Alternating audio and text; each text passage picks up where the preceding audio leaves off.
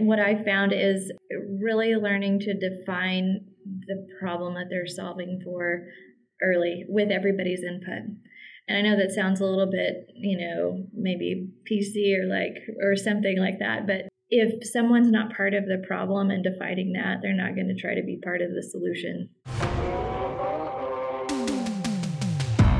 Welcome to Energy Builders, a podcast about the geologists, engineers, roughnecks, entrepreneurs, and many more that are building in oil and gas. On this episode, our guest is Donna King. Donna founded Energy Point to fulfill a particular need in the asset management sector.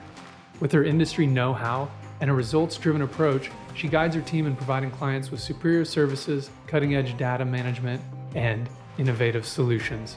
On this episode, Donna and I discuss her entrepreneurial inspiration, her experience at Chesapeake Energy, co-founding a land brokerage and standing up a private equity-backed company, as well as why she started Energy Point. Our conversation was great, and I know you'll enjoy it as well. Okay, well, Donna King, welcome to the Energy Builders podcast. Thanks for coming on. Yes, thank you for having me. I'm excited to be here, Adam. Likewise. Well, let's dive right in. Let's talk about your business, Energy Point Services. Mm-hmm. Let's start with what on earth inspired you to start, kick off running your own business? Well, that's a good question. And, I see that there's an opportunity in the market. Kind of had a lot of experience in this arena with land and accounting services. And I also saw a widening gap, an opportunity for people with experience, industry experience, to actually go out and implement and select new land software, accounting software, and implementation, data implementations to do those types of things. I could probably do a whole docuseries on implementations gone wrong, because there are years and years of unwinding of misconfigured data or things like that have been cleanup projects that have gone on for years to come. But I saw an opportunity in the market to step back out in 2021. I thought, I'm going to try it. I'm going to see if this sticks. So I stepped out of my salaried, nice payroll job and stepped out into the unknown in 21 and cast a wide net. And I kind of go to a word of the year every year, and my word of the year that year was invest. And I didn't know how true that would be, investing in others, and how cool that was to see how many people were willing to introduce me to their next level of, network. And, I'm 3 and 4 layers in, talking to people that I didn't know, and kind of just letting them know what we do and what we're offering, what services we're offering. And we're still here 3 years later. I've got a great team. We've got about 25 or 30 people working, and just could not be more grateful to be busy. Yeah, absolutely. Well, that's great. I want to come back to that, what you said about investing in others, mm-hmm. and that being your word of the year. I want to come back to that maybe a little bit later, but mm-hmm. What did people think? You mentioned that, you had a nice salaried job and stepping out, what was the reactions from the people around you? I thankfully have a really good support system. They know me. I know I'm, fairly independent. I grew up on a farm in Kingfisher, and I think that instilled some hard work and critical thinking skills and some independence. So I had a good support system. People were very encouraging. They were supportive of, this endeavor, and, they had a lot of support and ideas, which I sat through a lot of brainstorming things with folks and friends, and it was so nice to see how some of those conversations developed and helped me develop and grow as we started this venture. That's great. That's good to hear, having support mm-hmm. in that way. Was entrepreneurship in your heart, in your blood, in your soul? Did you know you were going to start your own business at some point, or no? I grew up thinking I would do a little bit of everything, and I think that's been about true. I did not really think that I would until I started getting into really understanding the problems. So understanding the problems that our industry was facing and repetitive, duplicative processes and things that were happening, just occurring across the board with all of our, network or non-op partners and small companies to big companies alike. So as we defined the problem, I thought, there's an opportunity here for this type of work to be done in a services, like an outsourcing services group, as well as consulting and helping the folks that are, in-house every day developing and creating new processes to help them as well. So, I mean, it all comes back to defining a problem, seeing an opportunity, and stepping out to help solve those problems. I get a lot of joy and satisfaction in doing those things. So did I see myself doing it? Probably eventually. I come from a long line of entrepreneurs. My grandma is probably my best example. But yeah, I think it works. It's how I'm wired. Gotcha. What did your grandma do? How did she inspire you and be an entrepreneur? She was great. She had an upholstery company for a long time, and so she taught me. I upholstered furniture and redid furniture for a while, and then she had an antique store for several years. She just did her own thing and had a little store there on Main Street in Kingfisher. That's awesome. And yeah. So you said that you did say that you grew up in Kingfisher. Were you born and raised in Kingfisher? I was, yes, born in Okarchi, raised in Kingfisher. So what did life in Kingfisher look like when you were a young woman? Oh, very small town. Yeah, we had a Walmart. Sam Walton was born in Kingfisher, little known fact. I did not know that. Yes. Not a lot of people do, but that's okay. We grew up, it was a small school, so we were able to play in all the sports and be as involved as we wanted to do, and grew up and just really enjoyed a small town life there. Yeah. Well, were you a good student? Would you say, were you an A+ student? Were you a C-? Were you somewhere in between? I actually was oldest child, typical oldest child. So straight A's, very involved in anything you could be involved in. I joke that I was, somehow I got nominated to be all-state in sports, but really it was academic all-state. So it didn't really count. They needed a GPA boost. Oh, that's funny. That's great. Well, you got on the team, so that worked. The all-state team. Yeah. Yeah. Yeah. So how did you make your way from, I don't know if you had actually, let's start there. What kind of jobs did you have? A high school job? What were some of your first jobs before, ultimately ending up in the oil and gas industry? Lots of things, varied experience. So I was, of course, babysitting was part of the deal. I babysat a lot. I worked at a little drugstore there in Kingfisher after school and made orangeades and limeades and chocolate shakes. It was very old school drugstore responsibilities. I drove the wheat trucks for my dad. We had a 49 Chevy and a 57 Chevy. So learned how to drive a standard on a wheat truck. With no working gauges, so that was fun. Worked all through college at a bank and an insurance office, and had no exposure to really oil and gas and energy until I graduated college and landed a job at Chesapeake. Nobody in your family worked in, it was all farming or local businesses, no oil and gas exposure in your family? I mean, we lived on a farm and had a well for a long time, a marginal well that had produced there, and until the last 10 years, nothing had been done since then. Right. Gotcha. So you graduate from college. Did you have a degree in petroleum land management or anything like that? Or did you go to a job fair? How did you land at Chesapeake?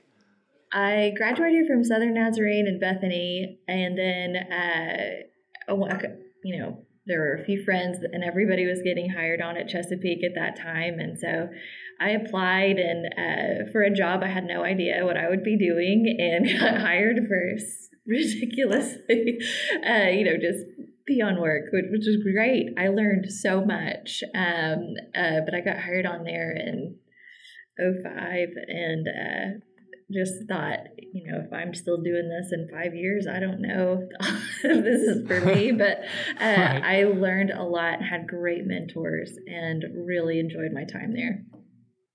What did you start out in? Was this doing... Was it land related? What were some of the peon tasks that you mentioned? It was division order, tech one. I loved it. I mean, I really loved it. That's not the right word. I shouldn't have described it that way. I enjoyed it. We were basically, processing, making sure that the right people were getting paid. We were making sure that the transfers of interest were going through correctly. Got exposure to various, laws of heirs of passage through several different states. So a lot of exposure on descent and distribution, and learned a lot, had good mentors. And then I got to move over and learn how to set all of the wells up so that everybody's billed and paid according to the statutes and contracts in place. So had good mentors in Oklahoma, Arkansas, Barnett, Haynesville, Eagleford, Permian. We had some Marcellus, Ohio, Utica, Rockies, just kind of all over. I was very fortunate to have good exposure all over the place, and really understood how to translate all those contractual obligations into technical, on how to make sure that the system complied with all the contractual obligations. Right. Can you talk about a little, maybe for some of our listeners who don't have like a background in like the distribution of revenue off of a well, mm-hmm. Can you talk about a division of interest and like what that can look like? I mean, I think some people have the idea of like a partnership, right? And like a company and people mm-hmm. getting distributions, but a division of interest is a lot more complicated than that. Can you kind of maybe give us a 10,000 foot view of like what that might look like and the complexities there? Sure. So, the easiest examples are Jeffersonian in Oklahoma, where you have a 640-acre section. Let's say you chain out all of the title and you understand all of the mineral owners. So you have to go out and lease the mineral owners. Make sure that you have good leases and good title, chain of title to everybody, which could range anywhere from one owner to... we've seen 2,500 owners in a well. So you have a lot of due diligence and a lot of work that goes on the title side and just understanding who owns it. And then all the people that are going in to lease those owners end up being your working interest parties and the people that own the leasehold part of the well. They're taking all the risk to go pay their proportionate share of all the bills to go explore and produce that 640-acre section of oil or gas. And then all of the people that are on the other side, on the royalty side, they've entered into leases and now have a contractual obligation to receive their proportionate share, which just means the number of net acres over the gross acres multiplied by their lease rate. They get that percentage of the production that comes off of the land. They haven't had to pay any bills in, and they're getting a benefit of the production coming out of the ground. And the working interest parties are all also paying their bills and then getting their share of the revenue that comes out of the ground. So I hope that's helpful. No, I think so. Yeah, no, that's great. You did a much better job than I would be able to do. And I think that's what's cool about oil and gas. I mean.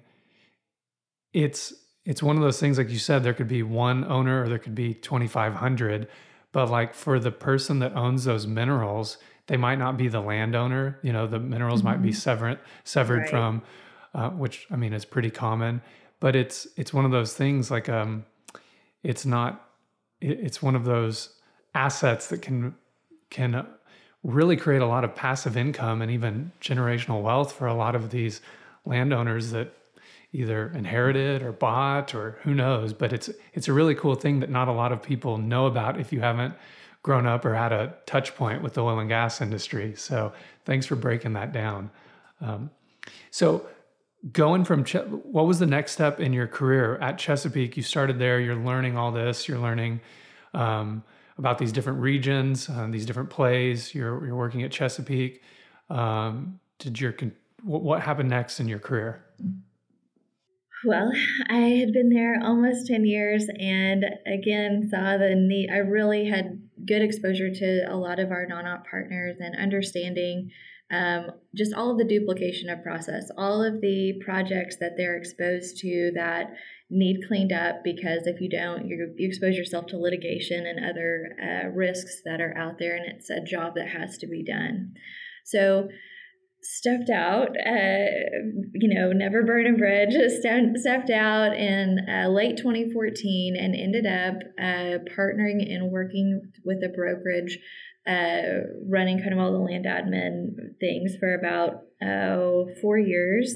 We did several implementations, a lot of data cleanup projects. I got exposure to several different systems, software vendors, and how they worked. And, it was a little scary because I left Chesapeake and only knew really Chesapeake systems, which were very customized.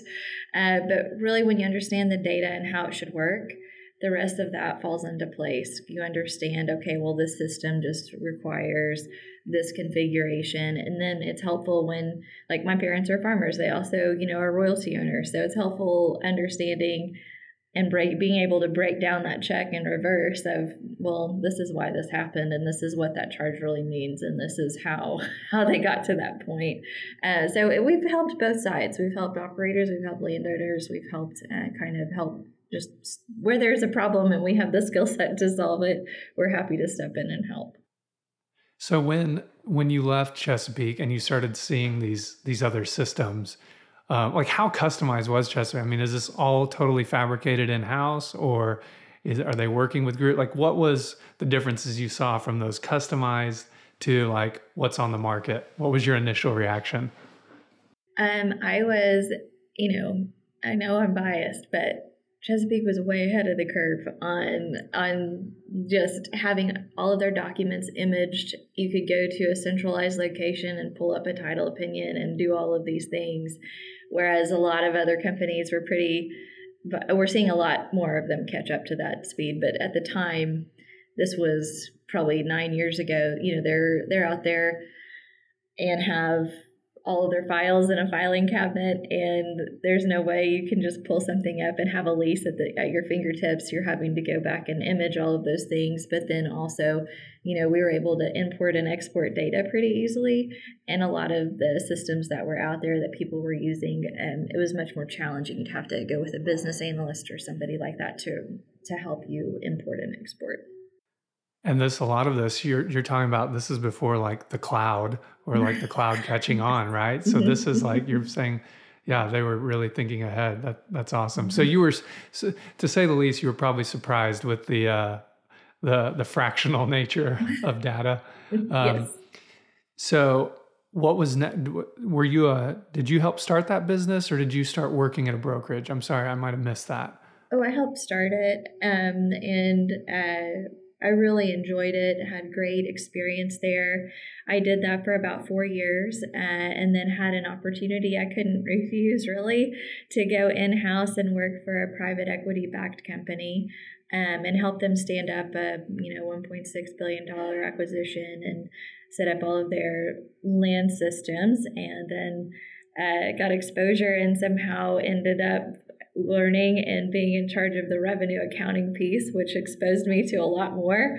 And really, I enjoyed that a lot. I learned a lot from that team. I learned a lot about, how everything should flow from, origination all the way through production. And then, I experimented. I'm constantly trying to find ways and things that work. So we kind of got into some different methodology on just how to organize work. So I can go on a whole tangent on that, but we've taught it, and it's been replicated with several different companies on just using kind of a technology, or not technology, even just Kanban methodology against other other ways that it's not traditionally used for. Okay. Yeah, you just used that word Kanban. Can you it sounds exotic, and I know that it's a methodology for organizing stuff, but so is this something this is just a methodology, right? This isn't tied to like one system. Is that right? Like right. It's for people who are ignorant like me. Can you break it down and talk about a little bit like what it might be and like what it might look like? Absolutely. I found myself in a position which I am sure all of your listeners, everyone has found themselves in this position of, I have a lot of work to do. I can't tell you what all of it is, and I can tell you that I think we're short on resources, but we got a lot to do, and I don't know how to measure it, and it's bigger than me. So I found myself in that position, and I was like, okay, what are other companies doing? What are they being exposed to? How do they handle this? And so someone had recommended a couple of books to me, and it was about the Kanban methodology. And so it was like how Google works, how Toyota works, like you have work to do and you have throughput and you have to figure out your work, your work in progress, what your WIP limits are. So I literally went on Amazon and ordered butcher block paper. So anybody can do this, and sticky notes. And I said, okay, we're going to have a backlog. So we're going to write down all of the things that we have to do. And everybody's just going to put all of it up there. Next is going to be planned work. Which of these things have deadlines to meet that we're pulling down into planned work? And then what do we actually intend to do this week? Work in progress. And can we meet these? So everybody pulls down what they think they can do, work in progress. Then we have a stand-up meeting. So we're kind of combining Agile Scrum methodology, which is a different thing. We just have quick stand-up meetings. And my job was to clear the roadblocks. So whatever came up that put them like in the parking lot, that was my job. I'm going to take care of the roadblock. You guys keep moving forward, and we'll get this through. And then what I think is also cool is we were able to put down all of our completed work and start showing the team and physically seeing, we're getting work accomplished. How important is that? It's so important. Think about like when you're mowing your yard, doing laundry, cutting weed in a field, doing something like that. You can see the results of your labor. But when you're in an office all day, nobody gets excited unless you're like me. You just tell everybody, like, I got this spreadsheet to balance to, 8 decimal places. Nobody cares that you completed 6 spreadsheets. But if you're able to see it, you're starting to see meaningful work. The work I'm doing is meaningful. We're actually able to capture it and have something to show for, data points behind all the work that we're doing. It also shows you, for resource planning from a management perspective, okay, we intended to do this 120 hours worth of work, but we had 60 hours of unplanned work that popped up, and this continues to pop up, so we can't allocate that many resources toward it. So then you start building the data case behind, we need to hire XYZ or outsource XYZ to keep up with it. So it just creates visibility, and I think it makes me feel like I'm in more control, or I have more at least visibility or eyes on what needs to be done. Yeah. Are you a super organized person? Like, does this fit your personality type, or has this been like you have to learn this because of the roles you've been in? I like to think, ideally, that I am, but then I look at other people that are really organized and I'm not there. Thankfully, though, I know that that's a weakness of mine, and I hire people that are really good at keeping me organized and us organized so that we are all moving in the same direction. I have a tendency to start it and then get distracted So are you a dream? Are you more of a dreamer? Like what do you, where do you fall in there? I think that's probably where I fall more so than anything else. I guess it's just because I don't know. I'll have an idea. I'll see a problem over here and think, oh, that relates to this problem over here. Like, for example, oil and gas and renewables, they have very similar contractual obligations that need to be tracked and things that they need to be able to pay. And the similarities are very, very striking, but also they have, their own nuances that they follow. So taking this experience and pivoting a little bit into renewables is also something that we're doing. And I think it's because you see the kind of that range of, similar problems to solve. Right. So do you I'm wondering, I'm trying to get at like you thinking as a business owner, do you building the systems or do you running the systems, or you just have to have the systems because you have to have them, or what is it? Is it do you love just filling out a spreadsheet, or is it if you make the spreadsheet and you're now this works, okay, someone else do this? Which scenario best describes you? Probably the building, and then, okay, great, yes, all of this works. Take this one and I'll try to move on to the next one. Well, I see that totally. I feel I'm similar in that way, but you said this at the beginning, when you were talking about starting Energy Buoyant Services, you talked about investing in others. So my experience has been when I'm working with people and I build a system and hand it over, sometimes that system doesn't always get carried out to the end. So how do you make sure, when you put infrastructure in place, that the follow through happens? That is a great question. It's building the relationship early. And what I found is really learning to define the problem that they're solving for early with everybody's input. And I know that sounds a little bit, maybe PC or or something like that. But if someone's not part of the problem and defining that, they're not going to try to be part of the solution. And so if they recognize that there's a problem or there is something that needs to be solved, or the reason that they're moving from one system to the next or bringing all of this information on, they're more likely to be part of that end result and solution. So we keep, regular touch points with our clients as we move through the process, identifying things, in the data conversions that, hey, this isn't matching up, or this isn't, going here. What do you think? These are a couple of solutions, and really letting people be more in control of that process, giving good solutions, but letting them kind of pick those things. And then at the end, giving kind of of our project, making sure they have quick tips.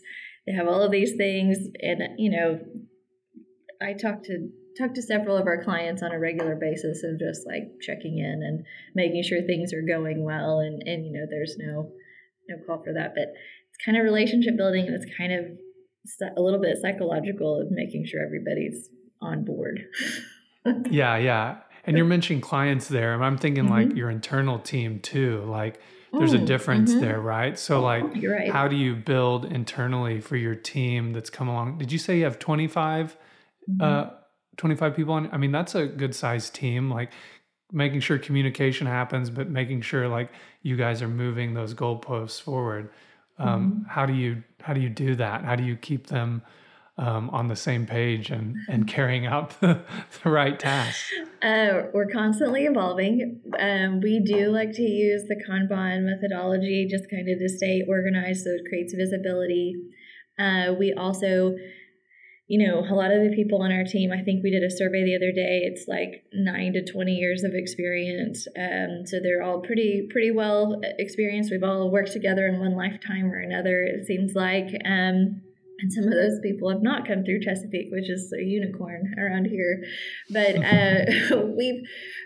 we check in Mondays and Thursdays, and just a quick status update of where everybody is. We utilize Slack channels, so we have a lot of communication going on. We have in-person quarterly meetings to keep our culture and understanding, building rapport within our team so that nobody's afraid to ask a question.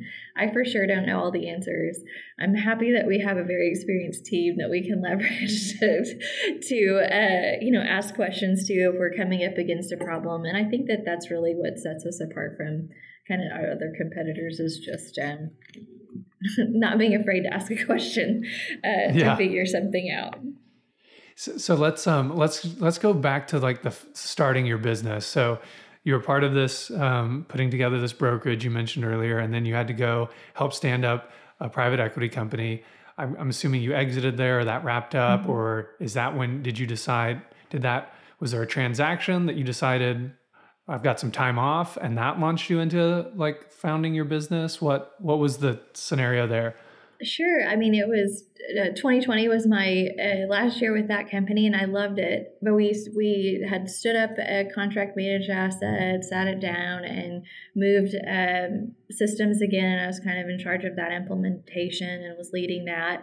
And I realized that I kind of missed the consulting space. And so they were gracious enough to be understanding and supportive of that move. And I've done work with them since, and, it's always nice not to ever burn a bridge, and they've been very good to me. So, I really just saw the opportunity as the last half of 2020, as we were in kind of still COVID and still a lockdown, of this opportunity to step back out, because one of the things that was important is that, remote work can be done and productivity can stay high. And I knew there were a lot of folks, contractors and subs that I've worked with before that were doing similar work, but not really. I wanted to help meet that need. And I knew that I could maybe figure out a way to bridge the gap. You thought you could do it better. You could offer a better service and product. Yes, yeah. Essentially, yeah. Yes. So what were the challenges there then, like starting? Like, I mean, you gotta form an entity, you gotta do that. Is this something you did mm-hmm. with a co-founder? Is this something you just stood up on your own? Just stood it up on my own. I had kind of been through that with the prior partnership and understood what needed to be done and what steps needed to be taken. It was a little scary. I lost some sleep, of course, because it's a little bit nerve-wracking not to step out and not really know where your next check is really going to come from. But right. Again, I don't know. It really just stuck with me, that word of the year, because I do one every year, and it was invest in others, invest. And I can't tell you how grateful I am for the people that just stepped up and like, oh yeah, that's a great need. You need this. Oh, have you thought about this? Have you met so-and-so? Like people were so kind. So anytime I can pay that same grace and support forward, I love doing that. That's awesome. That's great to hear. So I imagine with consulting, you're kind of the product a little bit, which I guess can be great as far as like, there's not a lot of capital, like there's no big like equipment needs, there's nothing. And like you said, in 2020, everyone's working remote. You could work from home, so you don't need an office. So maybe capital wasn't an issue, but like what was an issue? Was there anything maybe that it's not tangible, that we didn't have a big expense, but like immediately you thought like, this is the big thing to overcome right away? Yes. One is, I think someone will hire me eventually. Will they? Right. But so getting kind of those projects and timing lined out and getting that in place first was a big deal. And then when I started hiring people that, maybe I didn't know all that well, I thought maybe we need to get out of my dining room and start figure out an office. And I think our first office, that was the summer of 21. And, it was literally a sweatshop. The air conditioner didn't work a lot, but it was a friend of mine. They were so kind. They gave me all their hand-me-down furniture, but it's pretty hot when the air conditioner wasn't working. Yeah, no, sure. In Oklahoma in yes. the middle of summer. Yeah, yes. Bad. So how quickly were you able to, because I'm trying to think about like getting to be able to scale where you can hire and bring on more into your consulting team. Like you got to get revenue. Were you able to get a cash flow going and able to like balance that? Or did you, how did you think about that, like hiring versus like bringing, revenue in the door? Yes, it's a little tricky. So the first couple of months I was wrapping up a project and worked out a deal where I had a little bit of, cash flow going into that first thing. But then I quickly needed to make sure I had something else, at least for me to build to pay my bills after that. And so I really hit the ground running and just went down my entire network list, called them all, had meetings set up, several. And I also made sure I reached out to vendors, software vendors, and made good friends with them to let them know what I was doing. I could be a good referral partner. And so I was planting a lot of seeds. And then they started to take place in about March and April of 21. And then I found out I had a couple of projects that were coming on, and I needed 5 or 6 positions filled. Like, I found out on like a Thursday and needed them by Monday. So thankfully, I had been talking to a few of my friends and people that I worked with, colleagues, for a while, and they quit their jobs or were at a spot where they could join or something along those lines. And I went from me to 6 or 7 people as of a Monday, and in late April or early May, which was scary to me. And then, you have to make sure your invoicing processes are in place, your billing systems, all of the internal workings of making sure everything works for everybody else. So it was a lot. Yeah. I imagine you felt like you were in that weekend, like you were drinking from a fire hose, just trying to get all of that in place. Yes. So you said you started in like summer of 2020, you hung out your shingle, and then by spring of 2021, January of 21 is when I officially hung out my shingle. Mm-hmm. Okay. But I kind of thought, I saw the market opening back up, started thinking about it in summer of 2020. Mm-hmm. Gotcha. What do you see, like, as far as, it sounds like you're using multiple softwares. Mm-hmm. Like, is there a scenario where a company like bundles all the software up or creates like how much are you trying to make this software communicate with this software, with this process and this in between? Like, is that a problem, and is someone going to solve that eventually, or is there already a solution? I wish there was a solution. I think there are a couple of platforms, once you get on their platform, that they have made great strides in connecting the dots between like their accounting and land software, and then making it talk to either a production software, Merrick or something like that. And it seems like they're making strides, but really what I have found to be the tried and true alternative is that each company creates like a data warehouse or something where they have all of their back end tables get put into a data warehouse of sorts.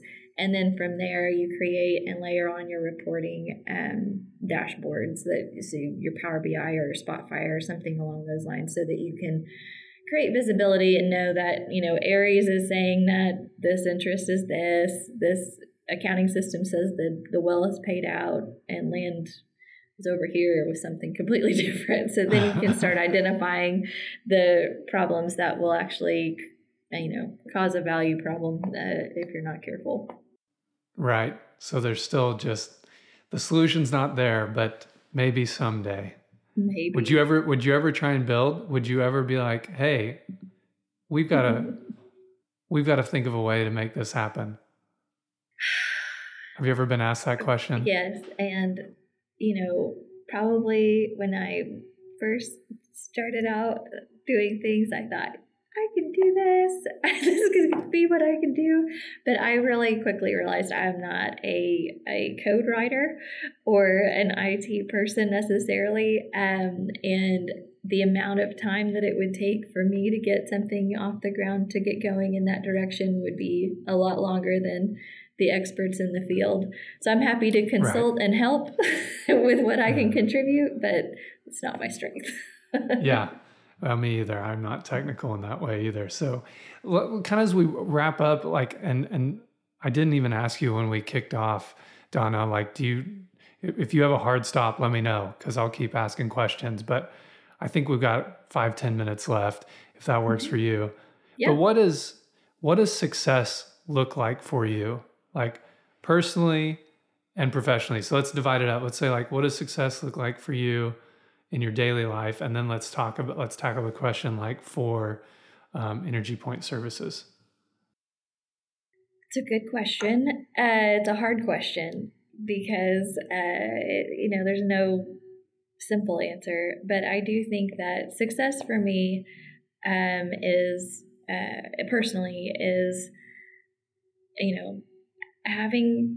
creating a way to both work, be a mom, be involved in my community, give back, like figuring out a way to balance all of those things. It's not always easy to do that, but that gives me a lot of satisfaction to be able to do all of those things. And of course, be financially independent where I can still pay all my bills and all of that is going well. But that's really what it looks like for me. There's, my kids are growing up and they're all in sports and all of the things. So it means a lot that I'm able to kind of work my schedule around what they have going on and prioritize that. And then for Energy Point,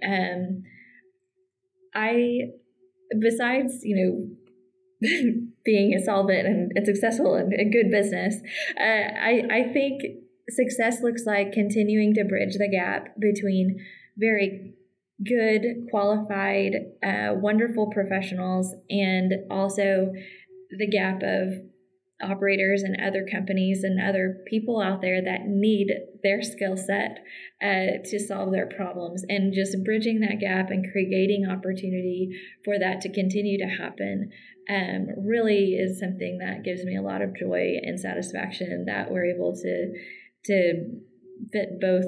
It's a win-win for both parties, for the people that need the work and the people that want to do the work. Is this a business that you see like running like forever? Like, is this something like, you would hand down generationally to your kids? Or is this something where you're like, oh, maybe we get bought by another consulting firm, or everything's on the table? What do you think about those things? Of course. Who doesn't? Of course, anybody for the right price is probably good with it. But I'm not planning on going anywhere. I really enjoy the team that we have and what we're building, and see a lot of potential to continue to grow it. So, I don't plan to do anything rash or get out, have an exit strategy ready to go, just because we're only in year 3 and we're continuing to build. So it's good. Awesome. That's great. Thanks so much for all, talking through this with me. I've got 3 questions we always wrap up with. All right. And it's favorite drink, favorite book, and best advice ever received. So favorite drink, do you have one? I'm kind of into Palomas right now. I think they're pretty good. Nice. Yep. Well, I don't even know what a Paloma is. So what's in a Paloma? Grapefruit and tequila and like tahini or some salt around the rim and like a little bit of lemon. It's pretty good. Mm-hmm. Nice. Sounds refreshing. Refreshing. Yes. Yeah. I'm Negronis. Like, that's my thing, right? Is Negroni. And my wife thinks it's terrible. She's like, this is so bitter. I don't know how you drink this. I like it. Are you a reader? Do you have a favorite book? No, I'm a big reader. I think probably, so word of the year was invest 2021. 2022 was discipline, because I was like, I have to stay disciplined to take care of myself and everybody else. And I have to, X, Y, Z. And so I read Atomic Habits, and I thought that was really pretty good. And then I read Green Lights by Matthew McConaughey. Okay, I listened to Green Lights by Matthew McConaughey. Right. That's the best way, is to get his voice, reading his words to you. Yeah. And then a few others last year, but Atomic Habits probably stood out and was impactful in how I kind of shaped up last year. And this year I'm reading, I just started Peak Performance, so we'll see how that one turns out. But I'm a book junkie, audiobook junkie. That's awesome. That's great. So if you had to pick some of the best advice you've ever received, what comes to your mind? What would that be? I think it was a teacher I had in like seventh grade. I don't know, somewhere in there. But Mr. Lemon, he said, start with what you know and go from there. Doesn't matter. No matter if it's on a test, if it's anything else, just start with what you know and go from there. And I can see several times where I've applied that on, no, I don't know exactly how the ins and outs of all of this particular software works or this particular problem works, but this is the base of what I know. This is where I know we need to go. So how do I leverage that and move forward? So that was probably pretty good advice. Hey, if you enjoyed the show, please do us a big favor and leave a review in whatever podcast app you listen to, or share with someone you think might enjoy this content. Thanks a lot for listening to Energy Builders.